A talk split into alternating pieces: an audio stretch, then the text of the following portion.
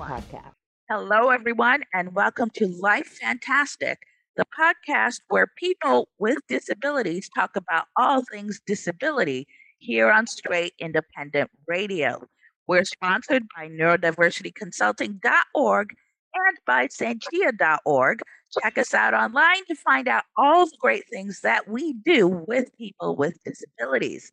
I'm your host, the Idea Dynamo, Samantha Pierce, and I'm joined today by my colleagues, Liza Citron, future special education teacher, disabled advocate, and an autistic self advocate.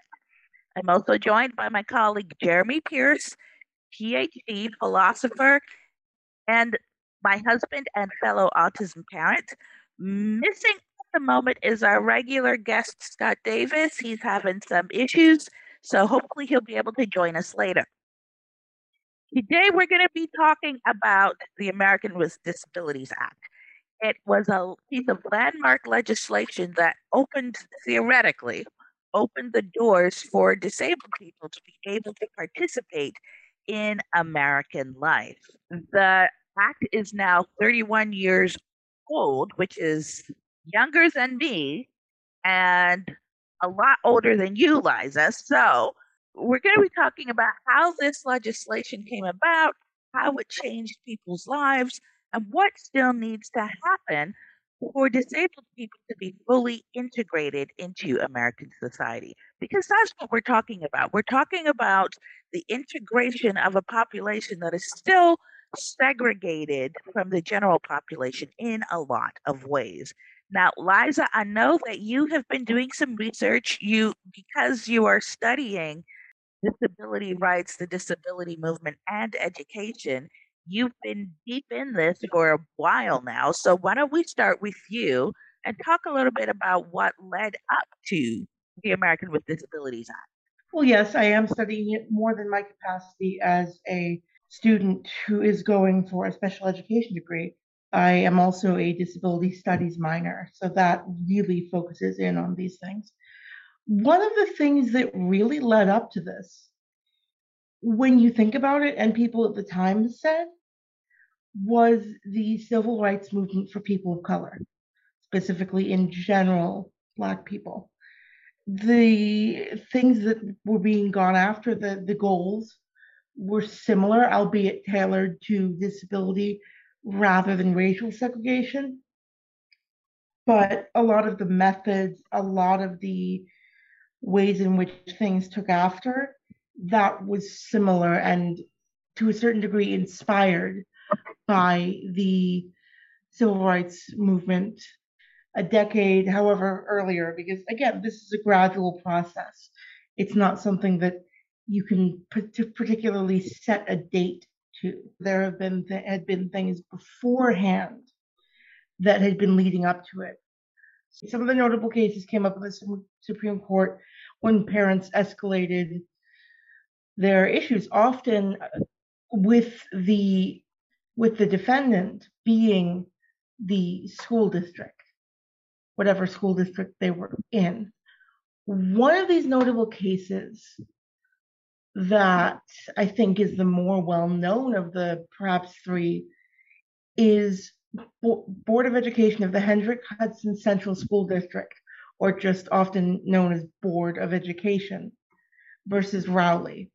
This was a case in which Amy Rowley, a then first grader, her age varied during the case. She was hard of hearing, and they tried an interpreter in kindergarten, but her her scores and grades were high enough that they determined, oh, she doesn't need this service because mm. she can either lip read or she can she has other ways of accessing the curriculum. And this case really developed the question of do is the legislation not ADA but IDEA, which was put in place before that, the Individuals with Disabilities, Disabilities Education, Education Act. Act. Mm-hmm. Mm-hmm. Individuals with Disabilities Education Act, which was put in place before that and had a major amendment and revamp in 2001, which is why you will hear Idea 01 sometimes. This really legislated what exactly that meant. It legislated okay, do we mean for disabled students to just be in the building and we don't care what happens thereafter? That's good enough. Or do we care about them getting a substantive education and, as the term would come to be known, a free and appropriate public education, or often known as FAPE, FAPE?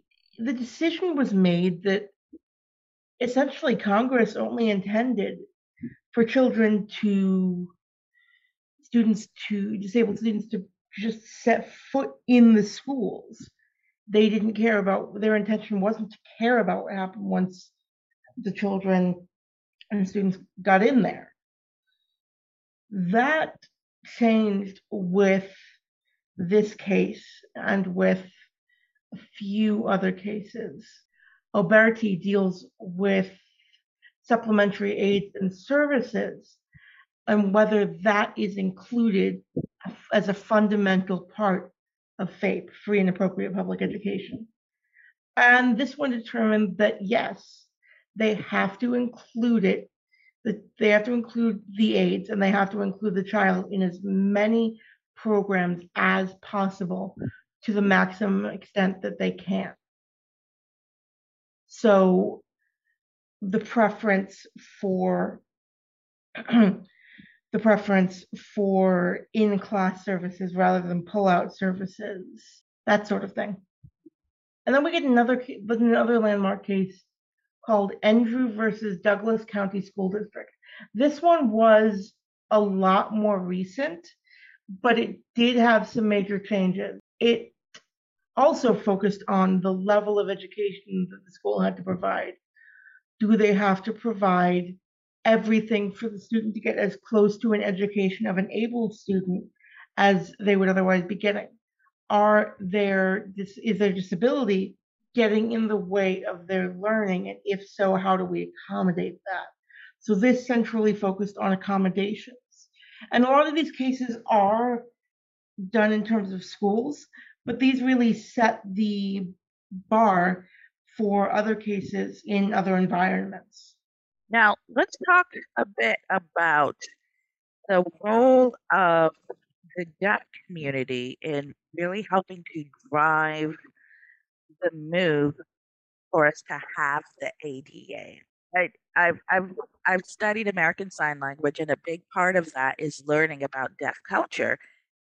And a, a, a part, the part of deaf culture that really impresses me, that I'm really appreciative of, is the, the first of all, to create the deaf culture, and second, the push for having it codified in law that people who are deaf need to be included in things, needed to have accommodations, needed to be able to access, and they worked in concert with other disabled groups of advocates to really fuel the movement to create the ADA. Let's, I want to talk about that a little bit and how the deaf, deaf culture helped to give us what we have now with respect to protections for disabled people. Liza, do you want to comment on that? Yeah, sure. I think that the fact that deaf individuals had a culture and were, were able to unify as a community definitely helped in that they were able to push for legislation concerning them and and and such.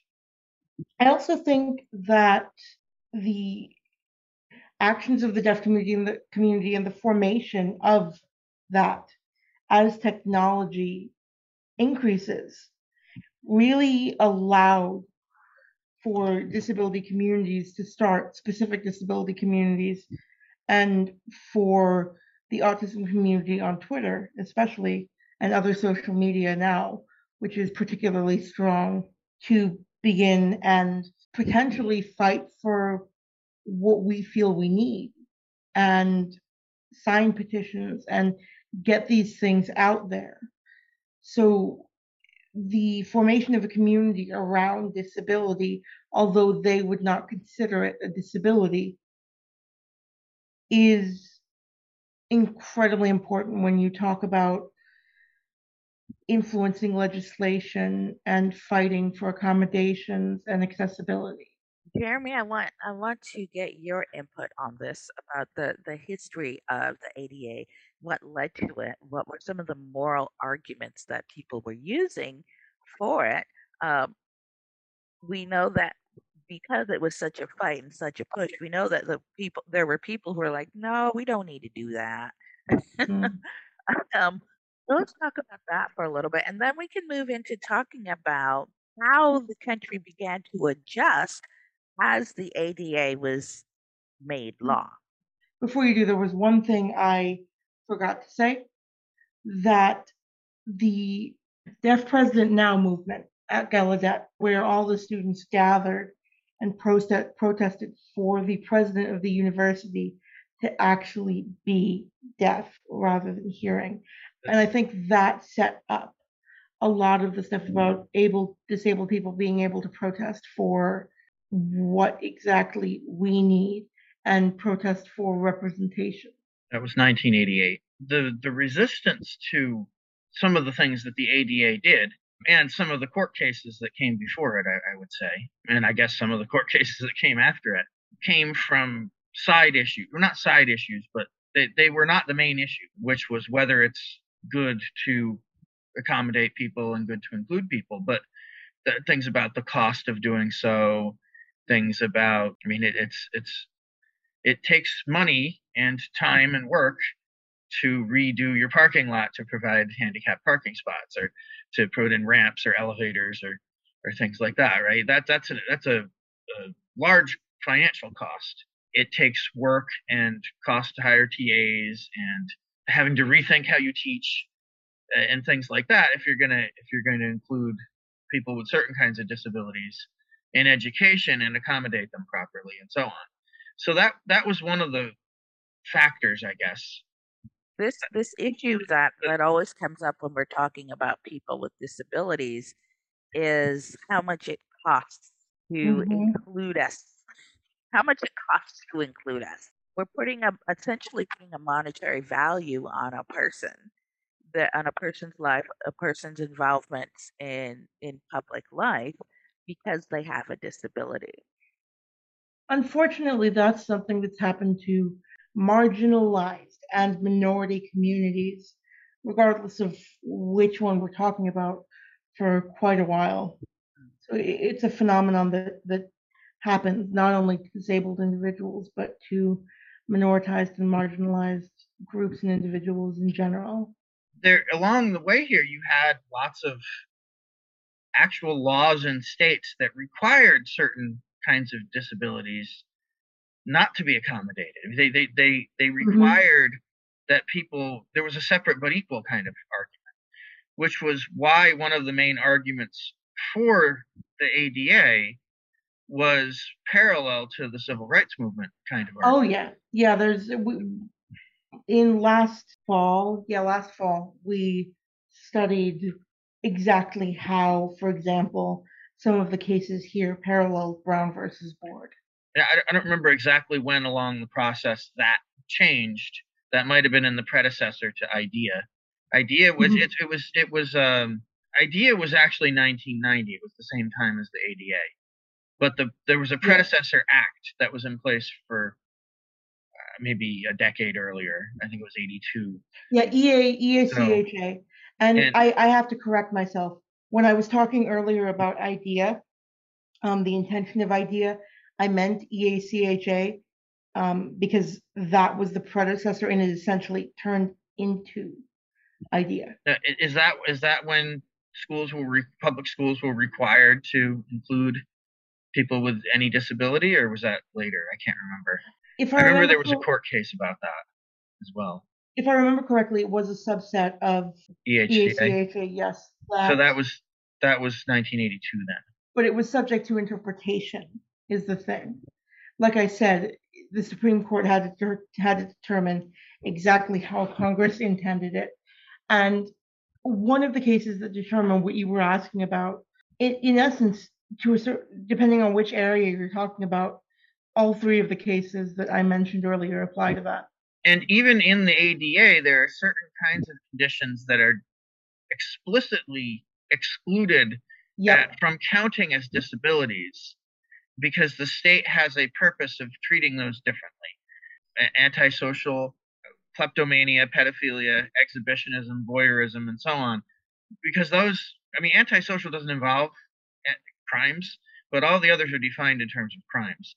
And antisocial is a condition that kind of, I mean, it involves not recognizing moral and, and legal Yes. requirements as applying to oneself. So it, it's not it's not a um, that's not a that's not a an inappropriate stigmatization associated with a disability, like certainly does occur with other ones. But those disabilities are defined in terms of someone who's not able to uh, function as well in terms of a legal re- legal set of standards and so on. And I think we have to So- acknowledge that laws are based on the prevailing thoughts of the time in many ways. And oftentimes disability was seen as a moral failure or something bad that happens to someone or something that you put on yourself, especially when we talk about disability and mental illness. Yeah, and they've Yeah. changed what counted as a disability as Yes. beliefs in society have changed about certain certain things. For example, homosexuality was considered a disability and it no longer Yep. is. And what is now called gender dysphoria is I mean, I think it's I think it's still listed in the DSM as a as a mental disorder. Yes, the dysphoria still is. But it's Uh, defined DSM. differently than it used to be. It Yes. used to be defined so that anyone who's transgender would be included. And now it's defined so that only people who are uncomfortable with the, the fact that they're transgender Yep. uh, it, it- that that's a mental disorder. But I don't know if that I don't know if that counts as a, or ever counted as a disability. I think it might have at one point. So that that's just an example where as people's moral and political views have changed, the what counts as a disability legally has changed. And there were certain things that certain states had just said if you have this condition, you're not allowed in the public schools. And it Mhm. took active legislation and court cases to change that in some cases. Yep. Yep. So one of the major issues was simply, are you present in the building? are you even allowed to be present in the building? Oh, exactly. And, that's and, what. and that was a big hurdle. That wasn't sufficient, but that was at least a big hurdle that that the ADA helped uh, overcome. Exactly. And like I said, some cases, the interpretation was basically this, especially with the Rowley case, when it made it to the Supreme Court, is the intention of the EACHA when Congress discussed it and, and passed it, is the intention thereof to just have children in the building. That's what we need. They need to be there. Or is it to give them a substantive education, which would which would in many cases require more work and accommodation. Now, I, I want to get us back to discussing the, the history of the ADA, the lead up to it. As the legislation was being written and being considered in in Washington D.C., there were two, I guess, two main groups of opposition that coalesced, who were ag- against the ADA, against certain aspects of it, and those two groups were religious groups and business interests which I find absolutely fascinating. Um, and both both groups had this very similar reasons for opposing the ADA. For both groups, cost was a big part of opposing the ADA. For religious groups, a big part of another part of it was also about an an improper inclusion in inclusion of federal government into religious into religious life, into religious organizations. So let's talk about that a little bit. With you know, I'm particularly fascinated with with the the religious groups' opposition, as we all share the share a, a- a same faith, as we're all Christians, and recognizing that a lot of Christian groups opposed the ADA, which sounds like a conflict with a lot of our a lot of the foundational elements of Christian faith. Let's explore that a little bit. One objection was that it was going to cost too much for churches, uh, religious organizations to to retrofit their buildings so that people with disabilities can be included. And the other was that they found it intrusive that the government was saying that y'all should make accommodations so you can so that people with disabilities can also be implied apply, employed my goodness in your organizations let's, let's dig into that a little bit. Okay. Well, it, fascinating well, I mean, but like disturbingly fascinating yeah. Well, I mean, the unwillingness to kind of retrofit your buildings, we've seen that with the building in which our office is. Our office is in the basement wing of an old Methodist church. And there are so many things there that are against and, and in conflict with ADA regulations. I know, Sam, you were the one doing research on this and checking everything out. I made a whole list. yeah. The fact that there is a whole list to go on just shows that this is still an issue. And some some of those accommodations that would bring the, the facility into ADA compliance, they're not they're not this big thing. It's like you change the change the doorknobs to a handle that you can that can be manipulated in lots of different ways. Mm-hmm. Lever style, lever, lever style door handles yeah. above knobs. So, Jeremy, I want you to tackle this a little bit because you know you also delve into theology quite a bit, and um, you know the way that the American church has has has grown and how it functions. Was there a theolo- really a theological basis for the for the objections to the ADA, or was this mostly just you know it costs too much money and we don't want the government telling us what to do? I I think they had a First Amendment concern the mm-hmm. the First Amendment has two two provisions that relate to religion. One of them is the Establishment Clause, which says that a state or the federal government may not set up its own state religion, which has been interpreted by the Supreme Court much more fully than what it actually says. What it actually says is you can't have a state church like the Church of England. Uh, that's what it actually says.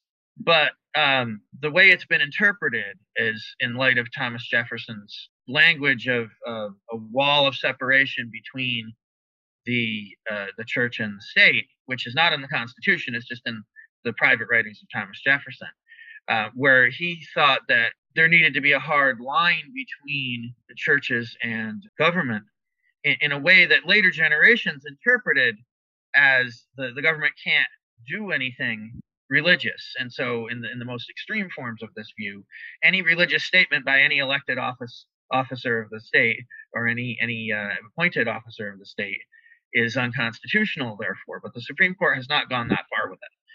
But they certainly have used that to um, to disallow teaching of certain things in public schools and that kind of thing. They see that as a violation of the Establishment Clause. Uh, so that's one religious issue that comes up from this. But the one that comes up with um, the ADA was the other one, which is the free exercise clause of the mm-hmm. First Amendment. The free exercise clause says the government shall not do anything to prevent the free exercise of religion, which actually comes into conflict with that other interpretation that I was just saying. Uh, if, if, you tell, if you tell, for example, Barack Obama that he couldn't pray, I use him as an example because um, he would do this, even though he was of the. I mean, it tended to be more people on the left who would, who would give this argument, although libertarians sometimes would as well on the on the right. But um, Barack Obama would would would show up at a prayer gathering uh, and so on. Uh, it, well, he couldn't do that if you take one particular interpretation of that, but it's in conflict with the free exercise right. He has a free exercise of religion, right? Why can't he show up at some prayer breakfast or whatever, right?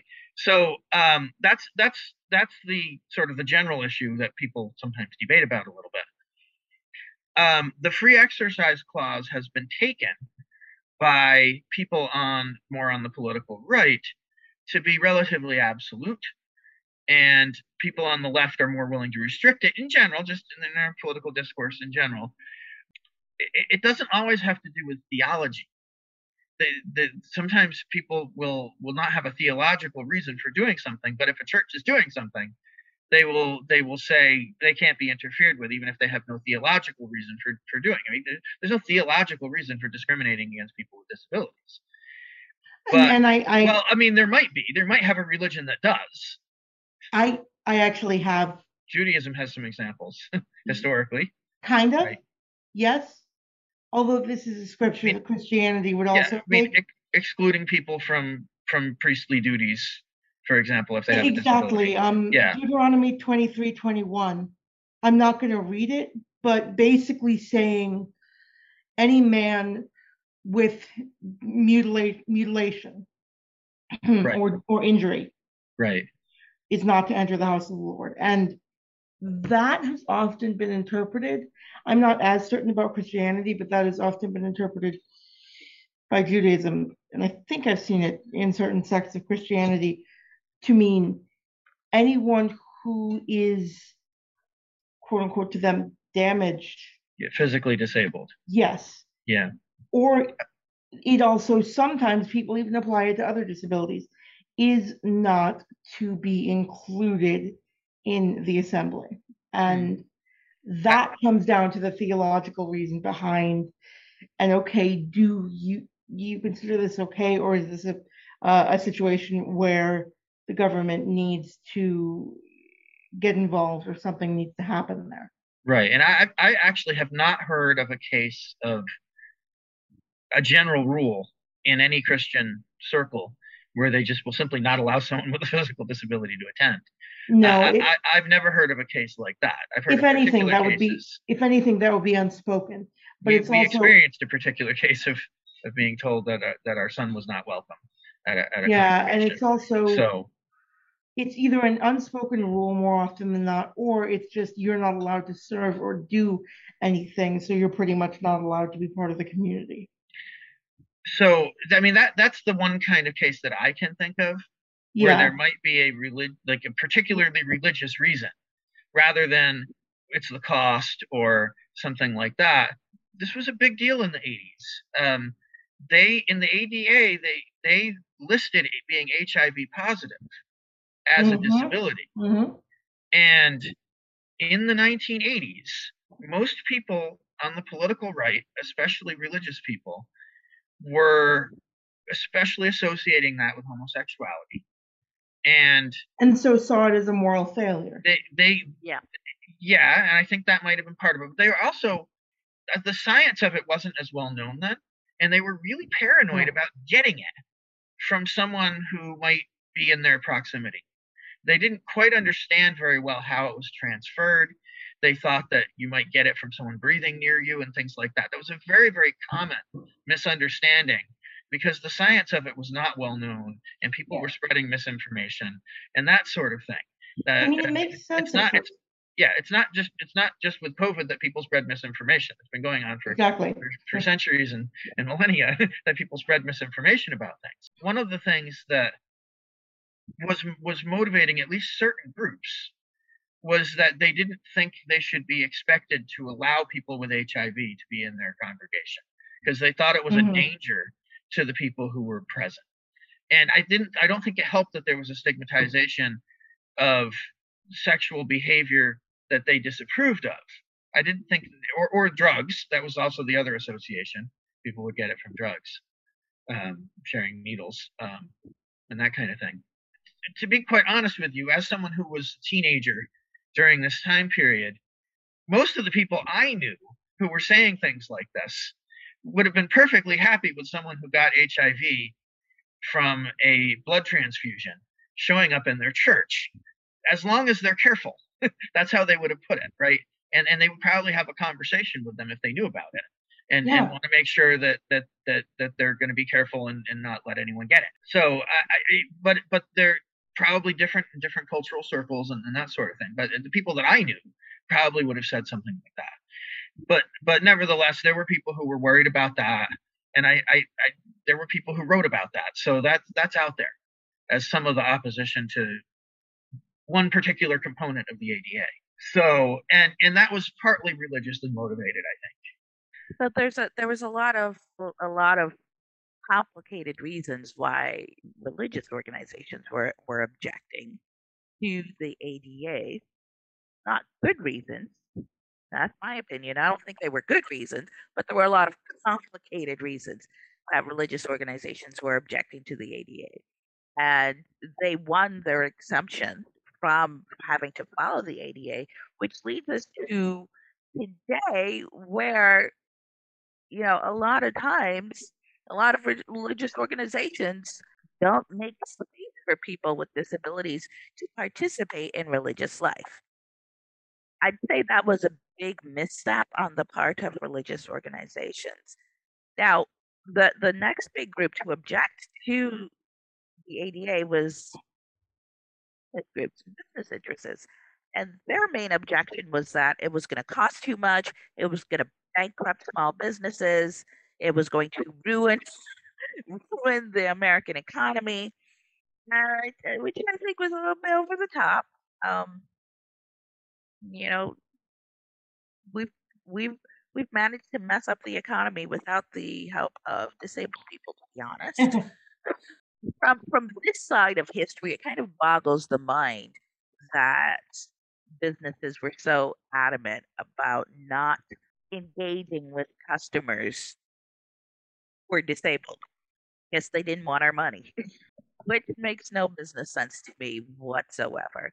Um, and yet now side, products, and yet now products for disabled individuals are so much higher priced than yeah. anything else because they think that we're going to pay whatever they will do because there's no other option. So that's an odd dichotomy there. from this I mean, side did... of history, it makes good business sense to promote, to build your business and promote your business as disability friendly because that's an underserved population. I gotta tell you, if the cafe opens up and they're like, we are totally accessible, our staff has been trained, they know what to do, these people would be swamped with customers. Jeremy, you were to say? Wasn't there also provisions about hiring? Like you can't discriminate against someone because they have a disability? Or was that already in place? Yes, um, that yes. that was part of the the uh, religious group's objection in that they wanted to they saw that as an intrusion of the government yep. into their religious freedom. Yep, and telling telling them telling employers that they can't discriminate against people with disabilities. And, and unfortunately, even with those laws, you're either hired because you are disabled just to fill a quota, or you are told another reason why you're not hired, even though it was really disability. Well, the, law, the law doesn't require quotas. No. So but if people are doing that, they're doing it on their own. Yes, but that's the way it's been implemented today. Specifically, they get around the provision for the non-discrimination provision by, by giving saying, people other reasons. So they'll discriminate, but they'll hire one person to say, "See, we don't discriminate." Is that what you mean? Hmm. Uh, no. No. They well, that's the quota part, but like, let's say I went to an interview in my wheelchair, using my wheelchair because I was either having a bad day or I didn't want to be dishonest or whatever reason. They could see my disability and not hire me because of that, but give me another reason, a different reason as to oh, why okay. they weren't hiring me so they wouldn't be in the wrong. And that is something that happens a lot of the time and how people get around certain clauses in the ADA. And this is applicable to a lot of other areas as well, similar things here, just a way of getting around it and just that's the way it manifests. I mean, when you when you when you have a choice between hiring seven people and one of them happens to have a disability, there's no legal requirement to give a reason why you hire that one rather than the other ones, right? So it's just after law, like people sue and they say I was not hired because I have a disability, and then they explain their reasoning. I'm not sure. I'm not sure how this works. When when it, why are they giving a reason? There's no legal requirement of that, right? No, there isn't. But I guess to maybe maybe with lawsuits when people say I was I guess yeah to make reason. sure that they to make sure that they people don't think they're discriminatory. I guess. Right. Yeah, I don't know. I mean, I don't know. I I I don't know how. I don't know what the legal issues are with with those sorts of issues. I know with race issues, there's there's uh, it's only after lawsuits come that that yes. uh, that they have to kind of justify what their decisions are Exactly. And and then the only way really to look at it is is there a is there a, a trend? Do we see the applications in higher numbers than they're hiring and things like that?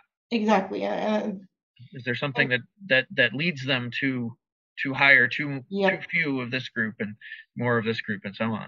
That's just the point how they how they get around these things. But it's very hard to make an argument Yes, and that's why someone's discriminating. they're protected And by the just fact that the it's hard to nature of how argument. numbers work.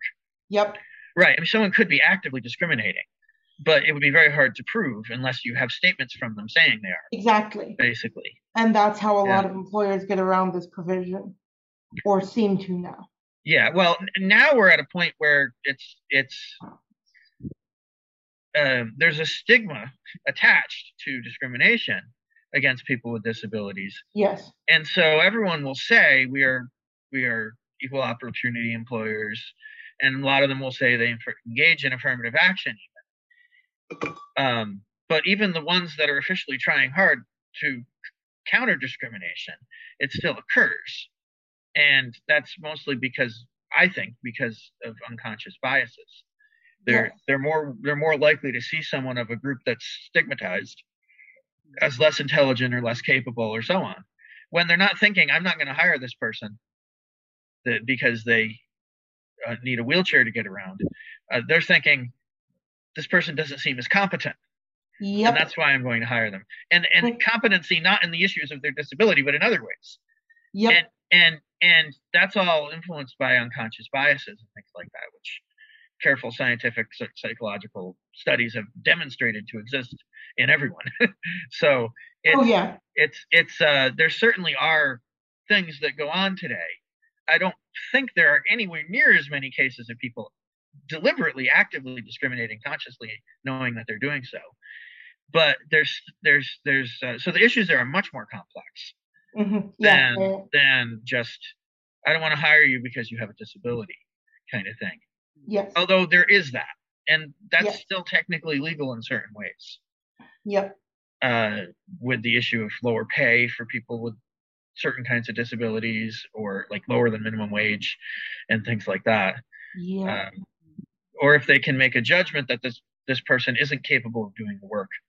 When they might be wrong about that they might use it as a reason.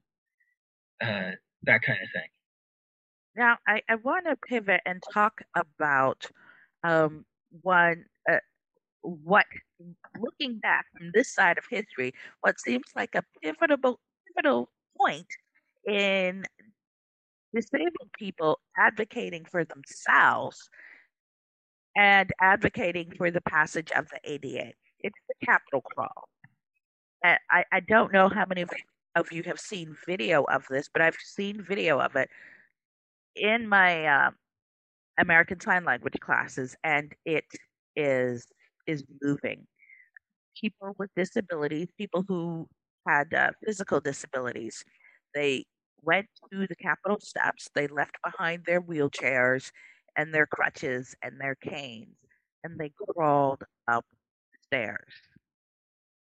They pulled themselves up the stairs however they could. And this was a, a, a, visceral display of what it was like to be disabled in America. Even the Capitol was inaccessible. So I, I want to talk about the impact of that particular image of people literally crawling their way up the Capitol steps. Liza, have you seen that footage and, and what was that like for you if you have?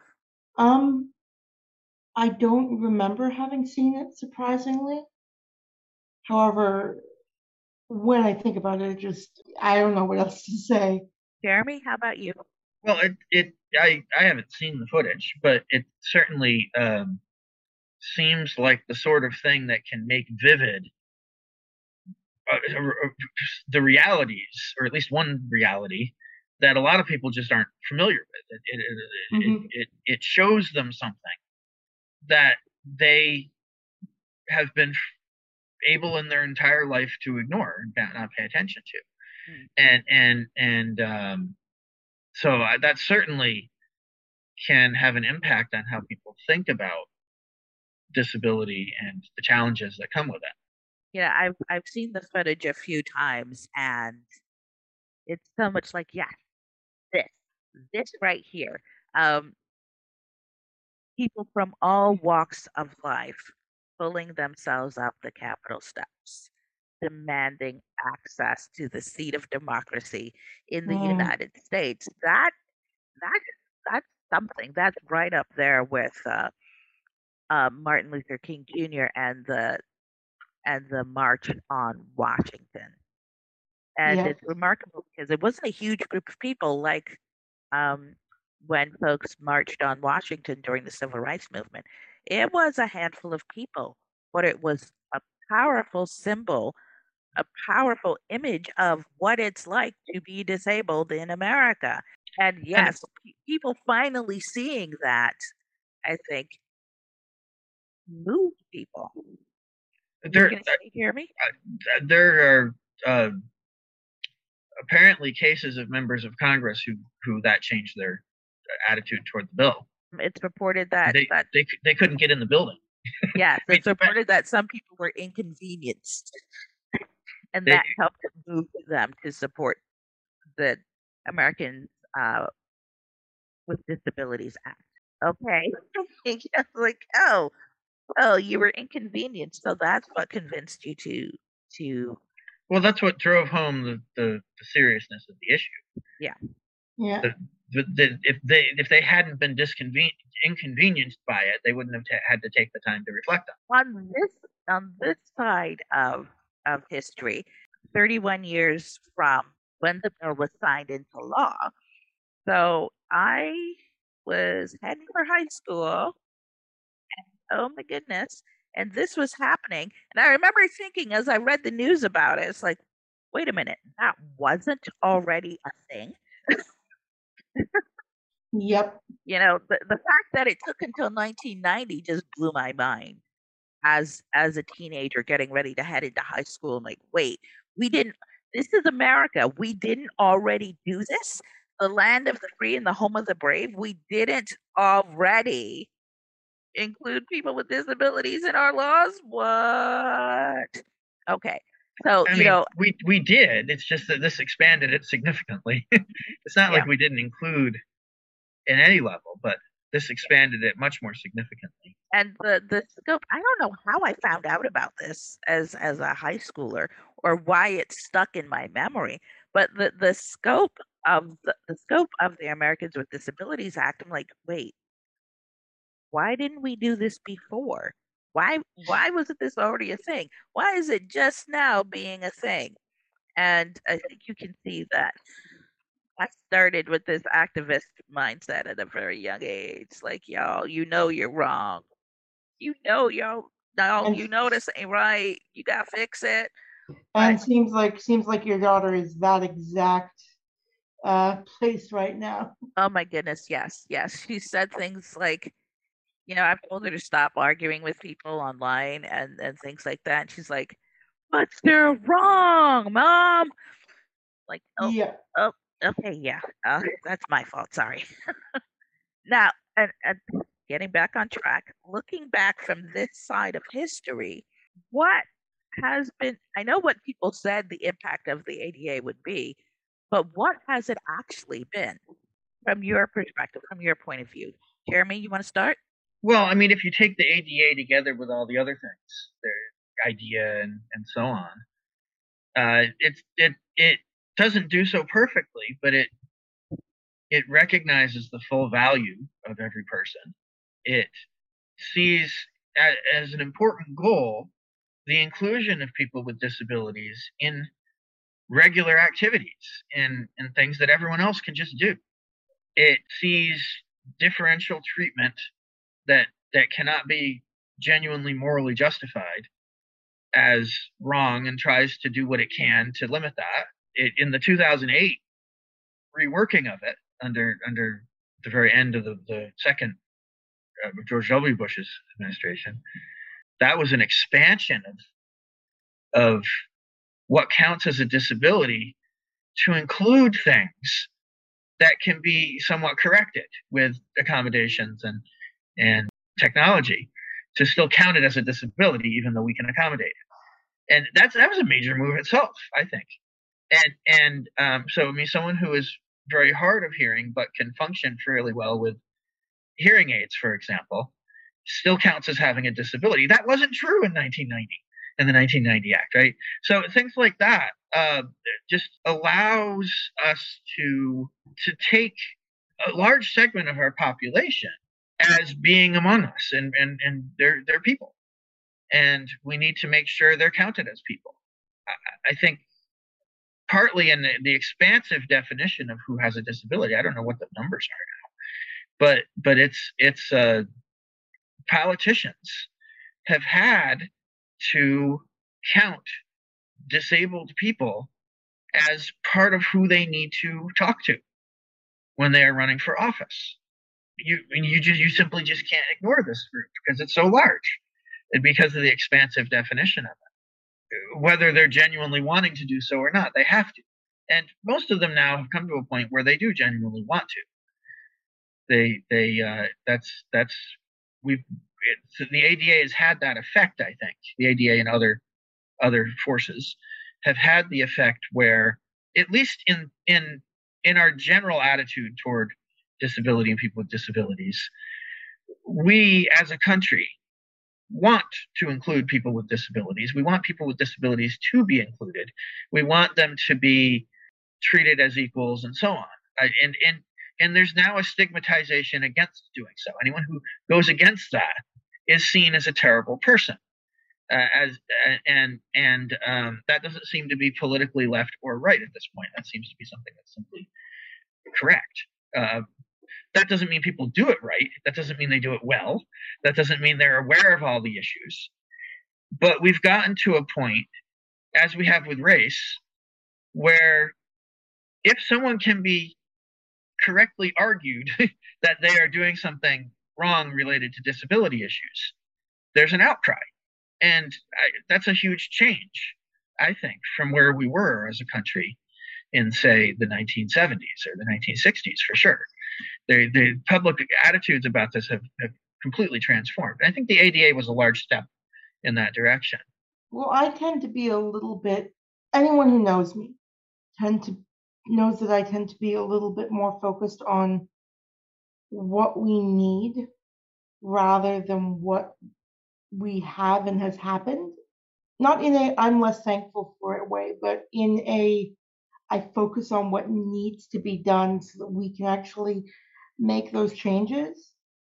So obviously, my take is going to be a little bit more has done a lot, but there's so much that needs to, so much more needs to be done, and so many ways that people end up getting around it. However, most of what I was going to say is probably just what Dr. Pierce just said, in that it did start to make a change and and the surrounding legislation. I think a lot of the time when we say ADA in this case, or at least me, when I say the ADA in this case, it's referring to not just that act itself, but all the other things surrounding it, like IDEA, like uh, before IDEA, EACHA, although that wasn't, that was already, I think, IDEA by the time that yeah, because they were passed at the They, same time. they were 1990. Yeah. Yeah. So all the other things that surround it in the atmosphere of the ADA. However, I do think that it was definitely a start. Now the big issue is actually getting people to respect the regulations that are there and actually follow them because there's a lot of that not going on right now. I mean, there's a lot of people not following it going on at the moment, and interpretation and that sort of thing. And there is a huge body of lawsuits that have been brought under the ADA focusing on violations of the requirements of the ADA. Yep. And some have been won, some have not. And it's a different playing field for people with disabilities now. We have the law backing us up when we want to participate. And this is the thing it's about disabled people being able to participate in life, participate in regular everyday things. And we find the barriers in the way. And the ADA has become a tool to help us remove those barriers from our ability to participate. Mhm. And as you've both alluded to, yes, there are people who are in decision making positions who, when they discover a barrier, when a barrier is brought to their attention, they actually work to remove it. But there's those situations where, you know, somehow folks aren't connecting. They're not understanding the the nature of the barrier, the influence of the barrier. And then people need to people rely on the ADA to help them remove that barrier from their lives to, to give them back their ability to participate.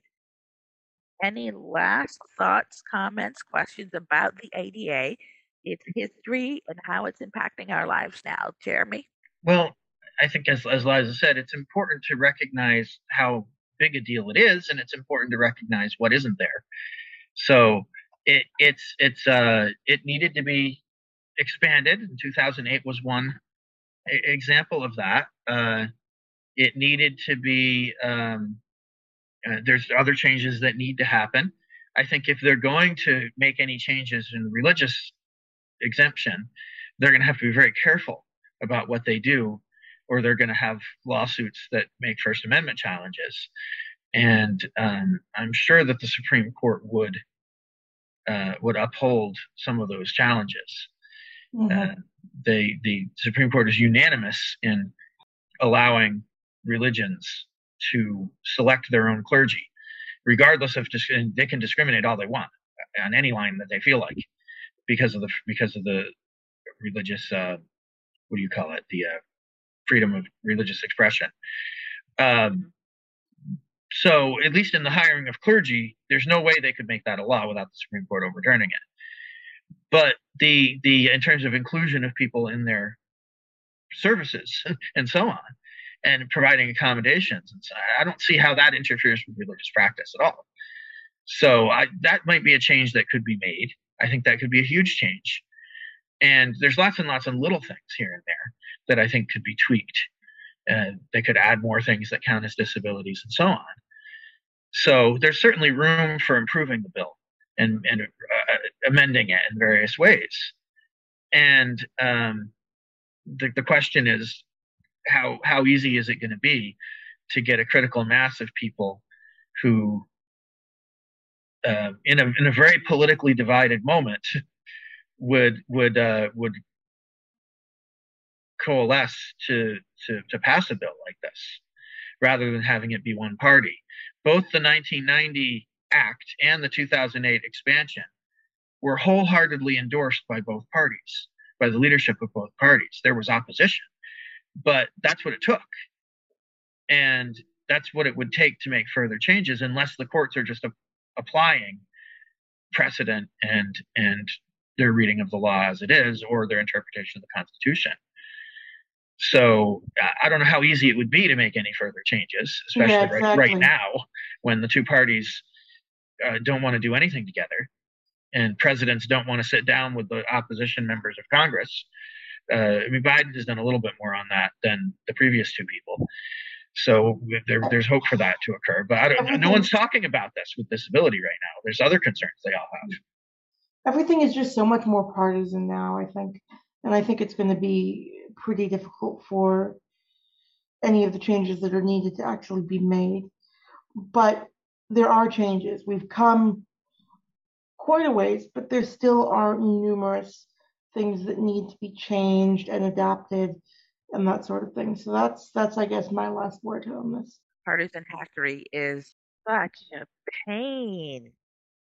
Folks, please. And I, I think if the, if Congress were willing to just like pass a small law here or there, it would be fine. They would all agree with it. But they want to package everything into these huge things, and then there's one little thing that that, that one side doesn't like, and so they won't vote for it, rather than just passing the one thing everyone agrees on. Hmm, yeah. They just won't Uh, do that, and that's just bad government governing. Yeah.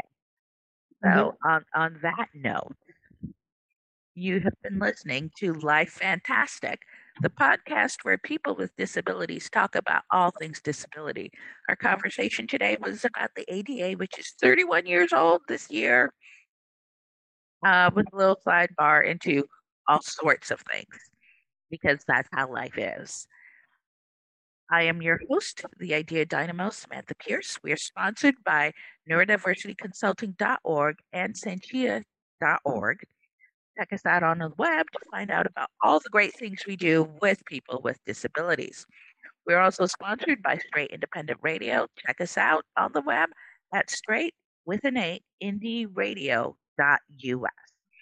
Thank you, Liza and Jeremy, for joining us and having this conversation. Scott, hope you're doing okay. And we will have another great conversation next time about the things that impact the lives of people with disabilities.